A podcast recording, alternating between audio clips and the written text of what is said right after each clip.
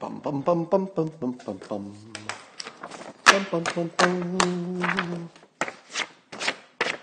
Hey everybody, come on in here. It's time for Coffee with Scott Adams. It's going to be a very special one. You know why it's going to be special? Because it always is. That's right, Kyle. Welcome to your first day on Periscope. And somebody just called out your name. What a day for you. Quite special. But if you'd like to make it as special as it could be, I'm talking extra special. You're going to need something. Kyle, I hope you're prepared.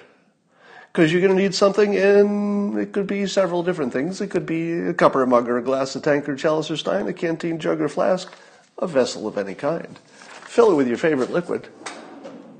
I like coffee. And join me now for the unparalleled pleasure of the dopamine hit of the day, the thing that makes everything better. The simultaneous sip. Go. Ah, feel the simultaneity coursing through your veins. It's a good, good feeling. Well, we have to talk about impeachment, the, the impeachment theater that's been going on. And I gotta say, I don't think this could be more entertaining. You would think, you know, you, you see a lot of people saying, oh, it's boring, and it's certainly boring because of the length of it and the repetition of the arguments. But there's really a lot of entertaining stuff happening if you pull out the nuggets. So let's pull out some nuggets. All right, here's my favorite part of the testimonies yesterday.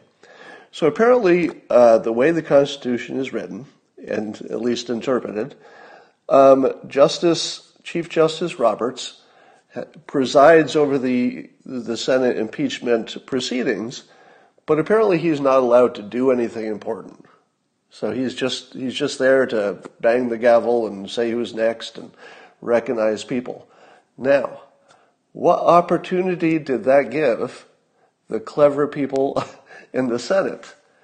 Because at some point, uh, yesterday was the, the phase where um, any senator could uh, submit a question, and then Justice Roberts would read the question out loud and then one of the two or both the, uh, the, lawyers for both sides would respond, depending on who the question was for. Apparently, Kamala Harris, uh, who who has more game than maybe I suspected, because she did something really smart, disgusting, but really smart. And I'm gonna I'm gonna make an assumption here. All right. Now this is speculation because I can't read her mind, right? But what I'm going to assume is that Harris knew exactly what she was doing because she embedded a grotesque lie in the body of her question and she made the Chief Justice of the United States read her lie in front of the entire world in the Senate and he couldn't call it down as a lie. He had to just read it. It was so clever. I'm wondering why nobody else thought of it. So I think, if I can recall, I think the lie was the uh, they take out of context Trump saying I can do anything because I'm president, something like that. But of course, it's a lie because the the actual quote was about something specific he can do, which is hire and fire a Comey because that's his job. So what so what Trump was actually saying is that the president has the authority to hire and fire people in the executive branch is literally nobody disagrees with. There's nobody in the world who's on the other side of what Trump clearly and unambiguously said. So what the Democrats have been doing is taking that out of context and, and repeating it until they repeat it into reality. And you've seen them do this with the Charlottesville hoax, you know, saying that the, the president called the racists fine people. Didn't happen. Never happened. You can look at the transcript, you can look at the video and, and find out for yourself. It never happened. But they've repeated it so much, it's just sort of morphed into a fact for half the country. Well, now they're doing the same thing with the, the impeachment, and actually uh, they're doubling down on that. I'll talk about that later. So so Harris very cleverly embeds this grotesque, obvious lie which is really central to their case. That little quote gives them the, the frame to put their entire, he's trying to be a dictator. You can tell because he said so. He must be trying to be a dictator. So if they lose that um, narrative that he's trying to be a dictator, they, they don't have as much of a case. They don't have a framework to, to attach everything to. So that, that lie is very central to what they're doing. And getting the Chief Justice of the United States to read it on live television in the Senate was really good. But wait, but wait, it gets better. it gets better. That's not the end of the story. That's the beginning of the story. So it turns out that that Kamala Harris is not the only smart person in the Senate. Over on the quasi-Republican side, you've got you've got this guy called Rand Paul. Rand Paul. Now, here again, I'm going to make an assumption, and I, I try to call it out when I'm, you know, just speculating, because mind reading is always a thinking error. I think Rand Paul saw what she did. This is just a guess, and said, "Good Lord, look what she did." This, is, you know, my imagination of what he might have been thinking. Let's see if I can do that. So Rand Paul submits a question to the Chief Justice of the United States, which has embedded in the question the name of the whistleblower. Will you join me in a slow clap? I, I want you to play along at home. Rand Paul.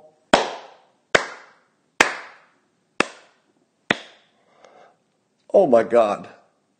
That was probably the funniest political move you have ever seen in your life.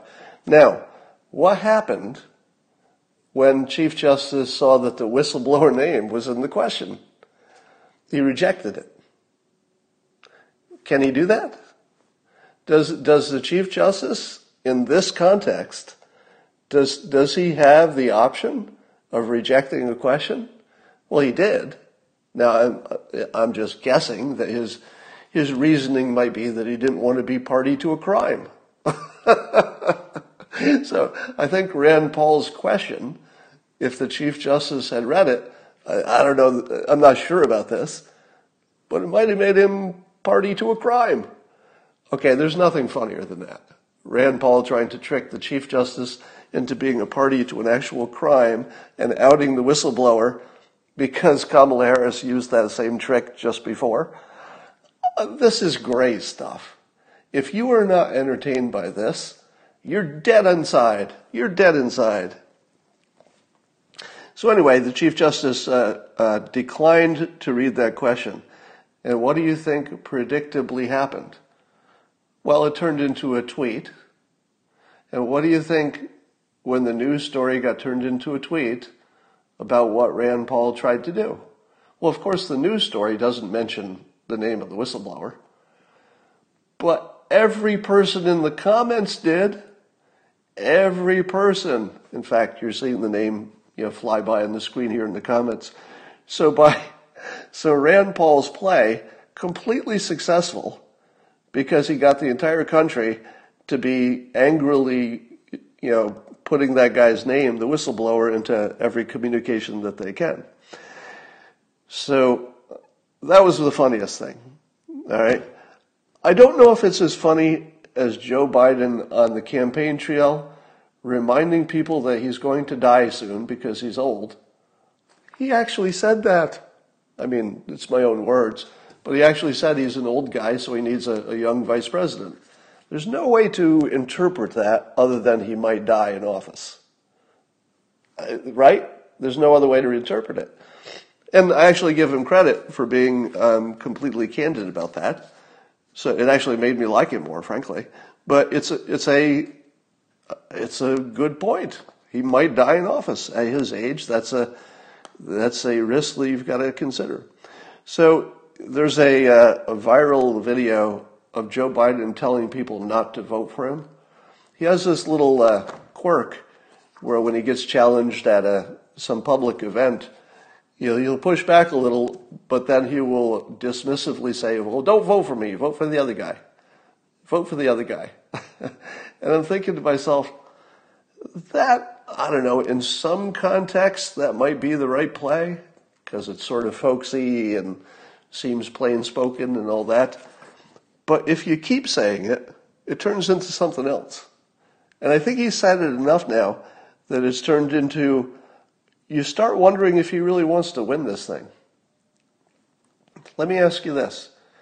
Do you think that Joe Biden wants to spend the last years of his life doing one of the hardest jobs in the world? I think he's barely handling the campaign. And I say that just because he doesn't, you know, I'm assuming, unless something has changed, that he's not keeping an intense campaign schedule because they're, they're, uh, you know, acknowledging his age. Do you think he really wants to be president? I think he would rather win than lose because everybody likes to win more than they like to lose. So I think he's, you know, going to try, but I don't think his heart is in it. Um, remember, I taught you that uh, when I was learning hypnosis to become a hypnotist, one of the things we were taught is that people tell you exactly what they want in direct words, but sometimes you have to pick it out of the paragraph. And in this case, Joe Biden repeatedly is telling people to not vote for him. Now, the context, of course, is that he thinks there are people who won't vote for him anyway, probably. So it's, you know, there's a reason for why he's saying it the way he's saying it. But the hypnotist says, you know, there were other ways to say that. If all he was trying to say is that, you know, you know, he's not for everyone, there could have been a less direct way to say it. He could say, you know, I, I, I acknowledge your argument and I know I'm not going to change every mind.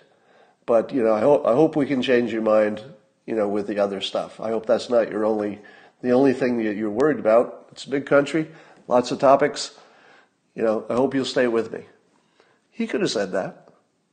There are a thousand ways that Biden could respond to people in public disagreeing with a policy or two. But he keeps telling them not to vote for him. I think he means it. I think he means it. On some level, it looks like he's revealing that he's not fully into it. Um, let's talk about the play of the day. All right, so as you know, the Democrats coordinate their messaging, their anti Trump messaging. And it's very clear that they have, they have landed on the following strategy for today. And the strategy is to take what Alan Dershowitz said in his arguments yesterday and, and prior to that and misinterpret them. So, um, let me, uh, this is what uh, Stephen or Stephen Collinson wrote in on CNN today and see if this sounds familiar from something you've heard from me. So he said the Republicans have variously argued, so he's going to talk about the different ways that uh, the Trump defenders have argued that Trump is innocent. They variously argued that Trump did nothing wrong, the Democrats made up impeachment charges, or that there was no quid pro quo. But they have, and this is according to Collinson, but they have apparently been pushed to this final fallback position. In the light of Bolton's claim about the manuscript, blah, blah, that Trump did indeed tell him to withhold aid to Kiev, but um, so now they're going with the, the Dershowitz thing that it doesn't matter because it's not impeachable. Now, who was the first person when this whole impeachment thing started? Who was the first person who said, stop arguing about the details because it's not a winning yeah, it's not a winning strategy. Did did I call it? Who who could have called this more accurately? I said those little weed arguments of it's not a quid pro quo blah, blah, blah, blah, are not going to win. The only argument is it doesn't matter because it's not impeachable anyway. So, as even Collinson is saying that the Republicans have apparently sort of taken their bruising on the weeds and they're, they're backing up. And by the way, I think they won on the weeds. If you were to look at their actual arguments from a legal perspective, I do think the president's attorneys won on, on all the details. It's just that the public can't follow it. So winning on the details is exactly like losing because the public can't follow the details, so they don't know you won, but they can certainly hear all the points. And the more they hear, quid pro quo, the president wants to be a dictator, that's all they're hearing. So it doesn't matter if you win on the weeds, you still lose that way. Dershowitz, being the smartest person in the game, apparently, uh, is brought the only argument that's that has a chance of winning, which is it's not impeachable. But here's the fun part. Um, the, here's how the various um, critics are wading in to misinterpret Dershowitz. Now, keep in mind, Dershowitz's argument is a total kill shot. It's simple to understand, and it's the stake driven through the heart of impeachment. Dershowitz killed impeachment as dead as anything can be dead. It doesn't live anymore. Even its its uh, you know its undead vampire life, he just killed that too. He put a stake right through the, the vampire's heart. Impeachment's over. All right, he killed it. So what do you do? The, the Democrats are going to their go-to strategy. They're going to grossly misinterpret him and repeat the misinterpretation until their team thinks it's true. They did it with Charlottesville. The, you know, they did it with the that quote taken out of context. I can do anything I want. That you know was out of context, and now they're doing it with Dershowitz's argument. Let me tell you. Um, uh, da, da, da, here's what here's what Dershowitz actually said. So this is a quote on CNN's page, you know, one of their pages, and I think it's in Paul Begala's um, thing or someplace. But Paul Begala was writing on CNN. He's one of their anti-Trump go-to guys. So he's here's what Dershowitz actually said, and then I'll tell you how he was interpreted. All right, this is the actual quote uh, from Dershowitz. And if a president did something that he believes will help him get elected, comma, in the public interest, that's the important part, in the public interest, comma, that cannot be the kind of quid pro quo that results in impeachment. So what Dershowitz is clearly saying is if there are two conditions, you know, one is that there's something that will help somebody get elected, that's the first condition, but also, at the same time, comma, it's in the public interest, that's not an impeachable thing, right? So two things are true. It's, it's good for the politician. It's good for the country. That's not impeachable. So how did Paul Begala and all of the other people misinterpret this? Here's Paul Begala's interpretation of that. He's, he, he's putting this, these words basically in Dershowitz's mouth. If a president thinks his reelection is in the public interest, Anything he does in pursuit of his reelection is legal. What? what? That is not anything like what Dershowitz said. So he makes this completely false statement, this stupid on its face, that a president can do anything he wants. Basically, I'll read it again. If a president thinks his reelection is in the public interest, anything he does in pursuit of his reelection is legal. No, that's not the quote that you that you gave Dershowitz in your own article. That's completely wrong. All right. So then Begala goes on to argue against his own misinterpretation.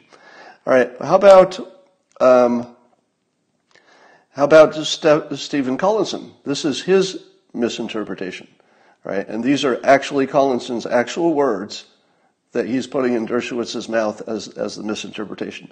The, ha- the Harvard emeritus professor claimed on the Senate floor that if a politician thinks his reelection is in the national interest, any action he takes toward that end cannot, by definition, be impeachable.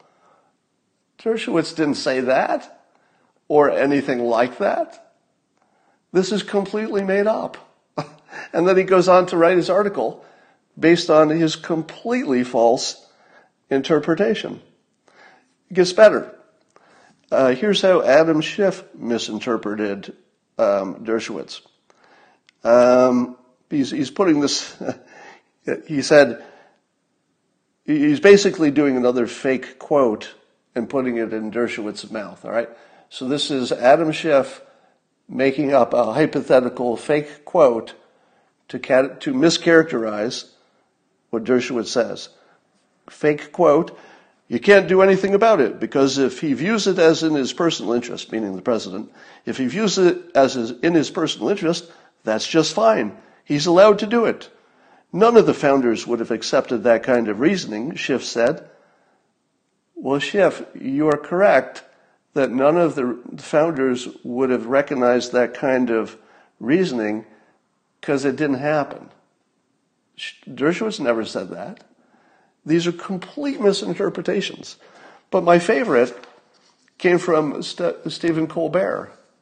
So he, he accepts the Democrat misinterpretation, and then he does this whole cringeworthy, I'm calling it a cringetainment. Sometimes when you watch something that's cringeworthy, but it entertains you because it's cringeworthy, I'm calling that cringetainment. You can use that.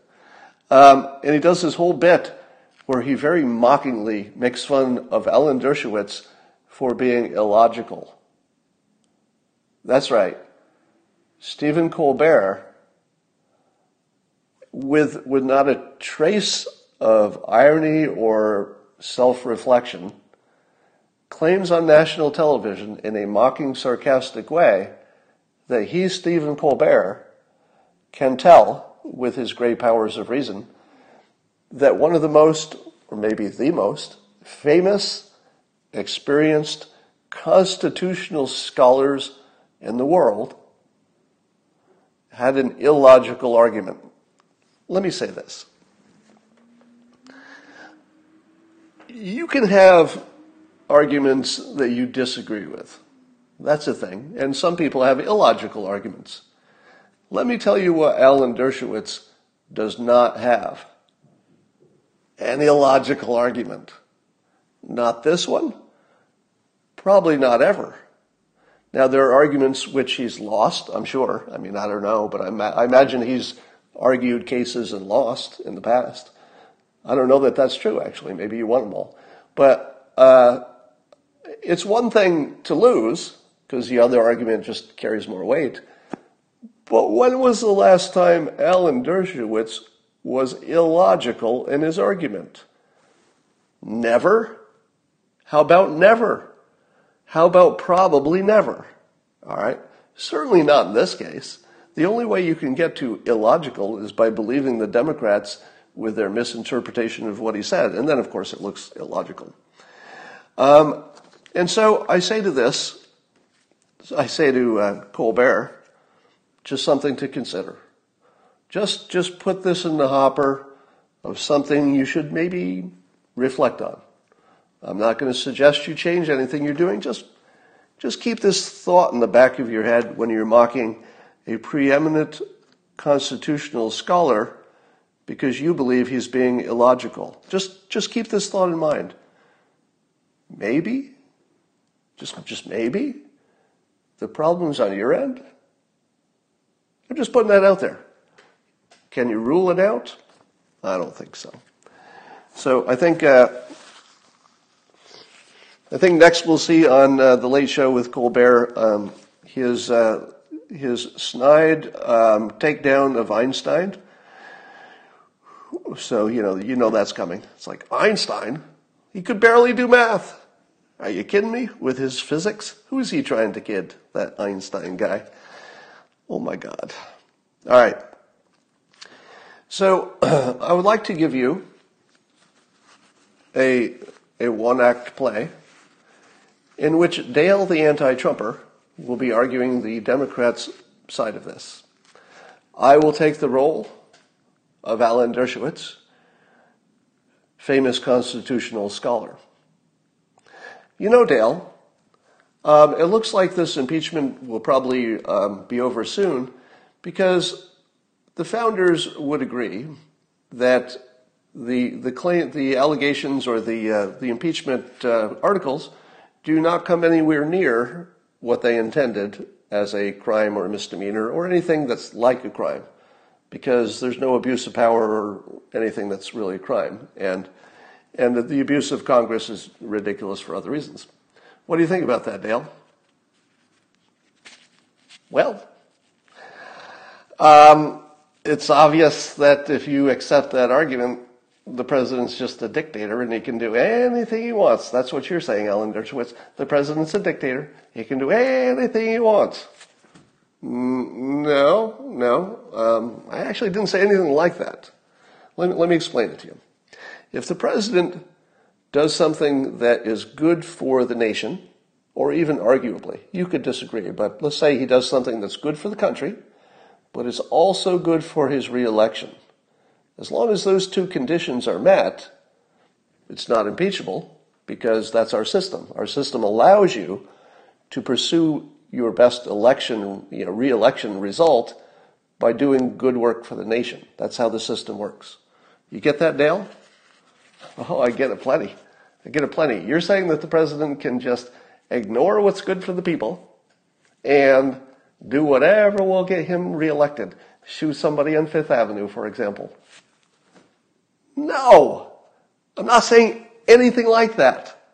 All I'm saying is if there are two conditions, and one of them is that it's good for the country, but it's also good for the politician, that cannot be impeachable, you know, unless it's actually a crime, I suppose.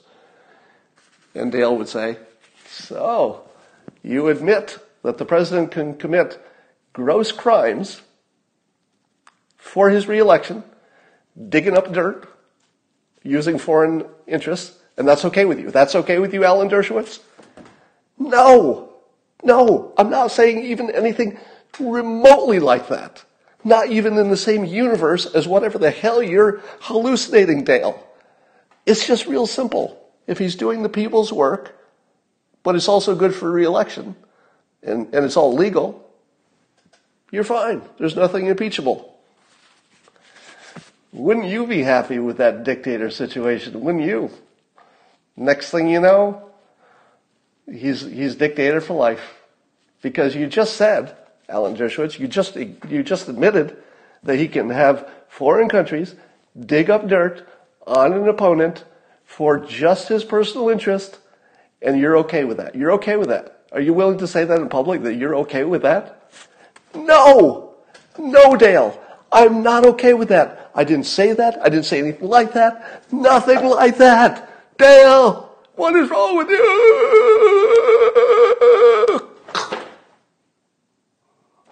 Scene. So watch this. Watch this uh, one-act play play out all day today. All day long, the Democrats are going to be misinterpreting Dershowitz just like I did. And here's the here's the, the bad part. It's going to work.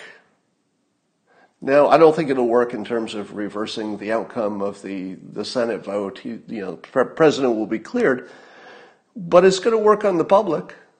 The public is is definitely going to believe that the Democrats have interpreted Dershowitz correctly. Do you know why? Because for every one person who watched Dershowitz live, there will be a thousand people who only hear the Democrats' version of what Dershowitz said. So it's a thousand to one more effective for them to lie than to do anything that would be in the realm of truth. And so they are. There's no penalty for lying in this context, which you have to think is a flaw, a flaw in the, in the process. All right, let's see what else we got going on here. Um,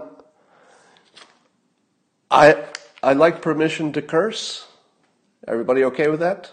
There is some cursing coming up, mild cursing. All right. So if you don't like that, this you know you you might want to uh, mute your phone for that. Uh, and it has to do with the topic of uh, General Flynn because there's some there's an update. So apparently the Department of Justice is not going to seek jail time. Originally they were going to seek jail time, and and Flynn had withdrawn his um, his guilty plea because apparently he just got uh, he got basically blackmailed into it because they said they'd take down his family. It sounds like it sounds like he was trying to protect his family, and he said, "I'm guilty." Even though he wasn't. So he basically took a bullet for his family. But now that more information has come out about the, you know, the faked FISA and all the other stuff, and Russia collusion disappeared, changed his changed his plea to uh, not guilty. And the Department of Justice said, um, no, they're only going to be looking at, uh, let's see, probation. So they're, they're only going to look at probation. There's a little swearing coming. Okay? If our justice system plans to find General Flynn guilty in this situation, and they, and whether they, you know, want to want to sentence him to jail or um, probation, fuck that. I got 60 million people who say to you, Department of Justice, fuck that. Fuck that. Innocent or nothing. Fuck that. You can have 60 million really fucking pissed off people if, under these current conditions, he's still found guilty, probation or not. Fuck that. And if they do find him guilty and give him probation, I imagine that gives the president just full authority to void the whole thing and wipe the record clear, whichever words you use on that. But, yeah, I, there's 60 million people who are not going to be able to live with Flynn being railroaded like this. Just isn't going to happen. So the Department of Justice just has to figure out how to change their mind. 60 million fucking pissed off people. It's not going to be pretty. All right. So if the Department of Justice wants to retain any sense of credibility, rethink that. All right. Swearing is off for now. Well, maybe I should put it back on for this next topic. Apparently, six suspected drug dealers accused of running a $7 million fentanyl distribution operation were released without bail under the new criminal justice law. What? What? These people running a $7 million fentanyl distribution operation we're not talking about street dealers. They were major, major fentanyl dealers released without bail. Are you happy with that? Well, here's what I wonder. Would it be legal to build a private website, private meaning um, privately built and funded, not private from the public, that listed the people who are known or, and here's the controversial part, suspected fentanyl dealers. So that parents can just take a photo of their kids' friends and run it through a system and say, ah, you're hanging around with a fentanyl dealer. Maybe you shouldn't hang around with that kid anymore. Um, and of course, your immediate reaction is, "My God, people will." It's it's like the what is that? Uh, the shitty men's list. Somebody made a private list of the men who would me too people, but unfortunately, anybody could contribute to the list, and so it appears that a number of innocent people were you know labeled as me tooers, when in fact they were not. So that's a gigantic risk, wouldn't you say? But I believe there's probably a way to do this.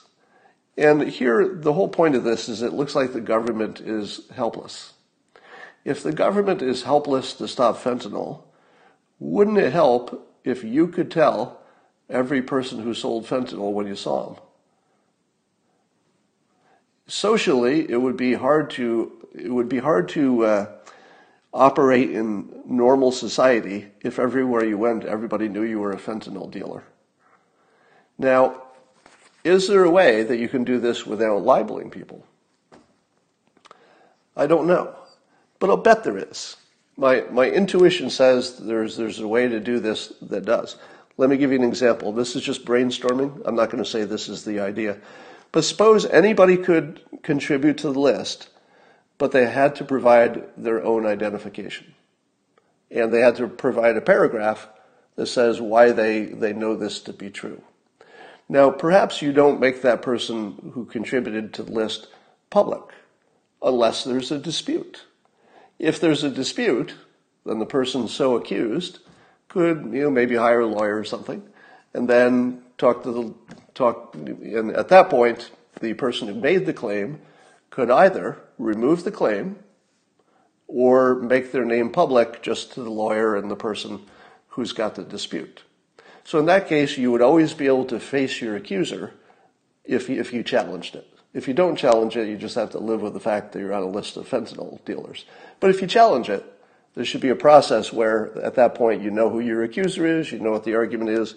The accuser can modify it or correct it, um, or you can argue your case. So there, there might be some way to to make it safe against people being uh, you know put on that list. All right, so that's just something to think about. I can't go so far as to say we should do it. Speaking of misunderstanding, um, Elizabeth Warren came out with a plan on digital disinformation. And the idea is that she wants to make illegal some forms of, I'll read the exact words. Uh, uh, she, so she wants the social media companies to address false posts. I don't know what that means. Having them label certain content. Don't know exactly what that means you know, who gets to decide how to label stuff. Ban accounts trying to interfere with elections. How do you define that? And alert users who have interacted with content determined to be disinformation. Again, who gets to determine what's disinformation, among other things. She would also lead a charge to criminalize spreading uh, spreading false information about uh, voting. In other words, if you had a social media post that said, hey, everybody vote the day after election day. And it, and it was, you know, designed to keep people from voting. She would make that illegal. Now that part may not be the worst idea in the world because it is direct election interfering. The, the part about if you're, if you're telling people that election day is on the wrong day or that there's some process that makes it impossible to vote, yeah, maybe that should be illegal. I, I could see that argument. But the other stuff, I would have to I would have to hear a more detailed argument as to who it is who gets to decide what is disinformation. It would be far better, in my opinion, if anything that was in this disinformation category, um, if you could provide a link to the other argument. So, in other words, I wouldn't be I wouldn't be too sad if every time there was a claim that somebody thought was false, that instead of removing it or, or making it illegal or something, that the social media company attached what they thought is the counter argument. That might be a little better than our current situation. So I think Warren's got a big ask here. In other words, she's asking more than I think the, the nation could ever accept. But there's something there. there. There's a little bit something in there that's worth talking about. I don't know if she's sussed that out well enough. Let's talk about the Middle East peace plan that the, the major media seems to want to ignore. I assume that they're ignoring it. Why? Because it's good for Trump? I don't know exactly why. But it is getting less attention than anything. And there's, there's something emerging about this peace plan that is really clever. and, and you're not going to see this coming. Here's my take on it it's not a peace plan. The, everybody's going to call it a peace plan. I think it's called, you know, officially it's probably called a peace plan of some kind, but it's not. It's peace plan like, it's peace plan adjacent, it's suggestive of a peace plan. It's in some ways analogous to a peace plan, but not completely. Here's what it really is it's a path. It's a path that the Israelis, and here's the fun part. Apparently, uh, in Israel, both the you know both the the leading parties have agreed on this. That's a gigantic thing. To get all of the people in Israel, at least the two major parties, on the same side, gigantic, a gigantic move forward on, on just that part. But it's better than that. Saudi Arabia signed on. A few other um, Arab countries have signed on. Egypt says it's worth looking at. So suddenly, the Palestinian faction is sort of abandoned and surrounded. Meanwhile, Israel can just go down their path without regard to whether the Palestinians like it. This is what's different. A normal peace plan, both sides have to agree what it looks like, right? That's what a peace plan is. You, you agree, I'll do this, you do this, we both agree what we're doing. That's not this. That's why it's not a peace plan. The, Israel is basically saying, this is what we're going to do. We don't control what you're going to do. We're just going to control what we do. We are going to get on the same page as our whole country, the majority anyway, and the same page with your neighbors, the Arab countries who typically, um, or I don't know if you want to call them Muslim countries or Arab countries. In this case, I think they're all the same in this one context. Um, because, you know, Iran, blah, blah, blah. Anyway, longer story. Um, so we have the situation where Israel can just march forward because they drew the boundaries in a way that it just captures the, the places that they already are.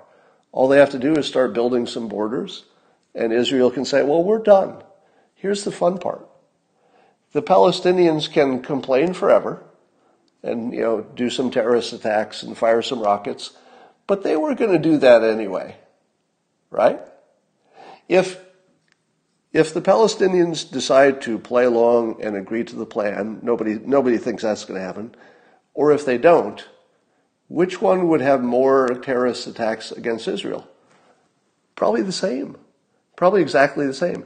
If, if Abbas, the Palestinian leader, decided tomorrow to sign off on the deal, he can't control everybody in his country.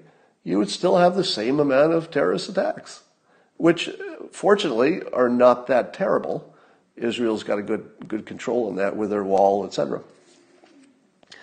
So Israel has no downside risk in terms of terrorism.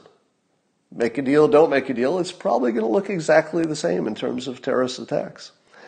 Um, and then it puts the Palestinians in this weird, isolated situation. Correct me if I'm wrong, I need a fact check on this. But hasn't the United States already withdrawn financial aid from the Palestinians? That, that's correct, right? Who else gives the Palestinians financial aid?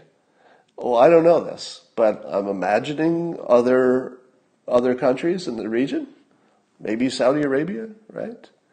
Now, somebody said Iran. I don't know exactly what kind of support Iran does, if it's just supporting the terrorist stuff or if it's more, but Iran is broke. So you've got the United States isn't giving the Palestinians money. Saudi Arabia and the others who say that the peace plan looks good now have a reason to stop funding the Palestinians if they were. I don't know the exact situation there, but I assume the Palestinians were getting help from a variety of places. If they turn down the deal and other people say, you know, you're never going to get a better deal than this. So if you turn this down, why the hell am I going to waste my money sending money to your, your failed country? You can't even help yourself. So, this situation we've never been in, where the Palestinians have a choice and it has nothing to do with other people's choices. This is the cool part. If the Palestinians decide to not try to become a recognized nation, they can. What will that change? Well, it changes nothing in Israel. They're just going to draw their borders and do everything that they were going to do anyway. Doesn't change what their you know so-called allies in the region would do. Do the same thing. So I think the only thing that the Palestinians have to decide is whether they want help and redevelopment and money from other countries or not. Do they want to be a nation building towards something good or not? But Israel doesn't have to agree with what they do. They don't even have to care. So you you actually have a situation where the Palestinians have been isolated. All their support is either eroded to the point of trivial or gone, and they can just live their own life, and it can be a good one or a bad one, and nobody cares. You've never seen this before. This is not a peace plan. It's a path, and we're already walking down it. We don't have to wait for anybody. I've never seen anything like this, really. It doesn't fit in any good category. So I think that's also why people are going to have um, trouble understanding it. It doesn't doesn't fit any other model. Um, I guess the border our border people found the longest border tunnel ever that they've discovered under the, the, the border between Mexico and the United States. And there's such a thing as a tunnel task force. Did you know that? There's a tunnel task force. And I guess they find tunnels. And this one was really well built, had ventilation and lighting and electricity, and it ran for a long, long stretch. I don't know what it was. But here's the question I asked myself why do you need a tunnel? Did you ever wonder that? You know, I know they use all kinds of different means to, to ship drugs in, probably some by land and air and sea and everything else. But isn't a tunnel a pretty hard thing to do? I know the cartels have lots of money and resources, but it's kind of hard to build a tunnel with, with all the resources that it requires. And I thought to myself, would you be building this tunnel if it were easy to just go across the border on land? Have we gotten to the point where it's just so hard to cross where there's a wall, or maybe even where there is no wall, that it's easier to build a tunnel? Why is it easier to build a tunnel than all of those other places? Uh, the only thing I could take away from this is that we're getting a lot better with our border security. Now, I know there have been tunnels for a long time, but the fact that tunnels are needed at all suggests that that those other those other uh, mechanisms for getting into the country have higher risk. So I imagine we're getting better at detecting tunnels. There's got to be some technology for that. All right. Um, see. Oh, here's a here's a little persuasion lesson for you.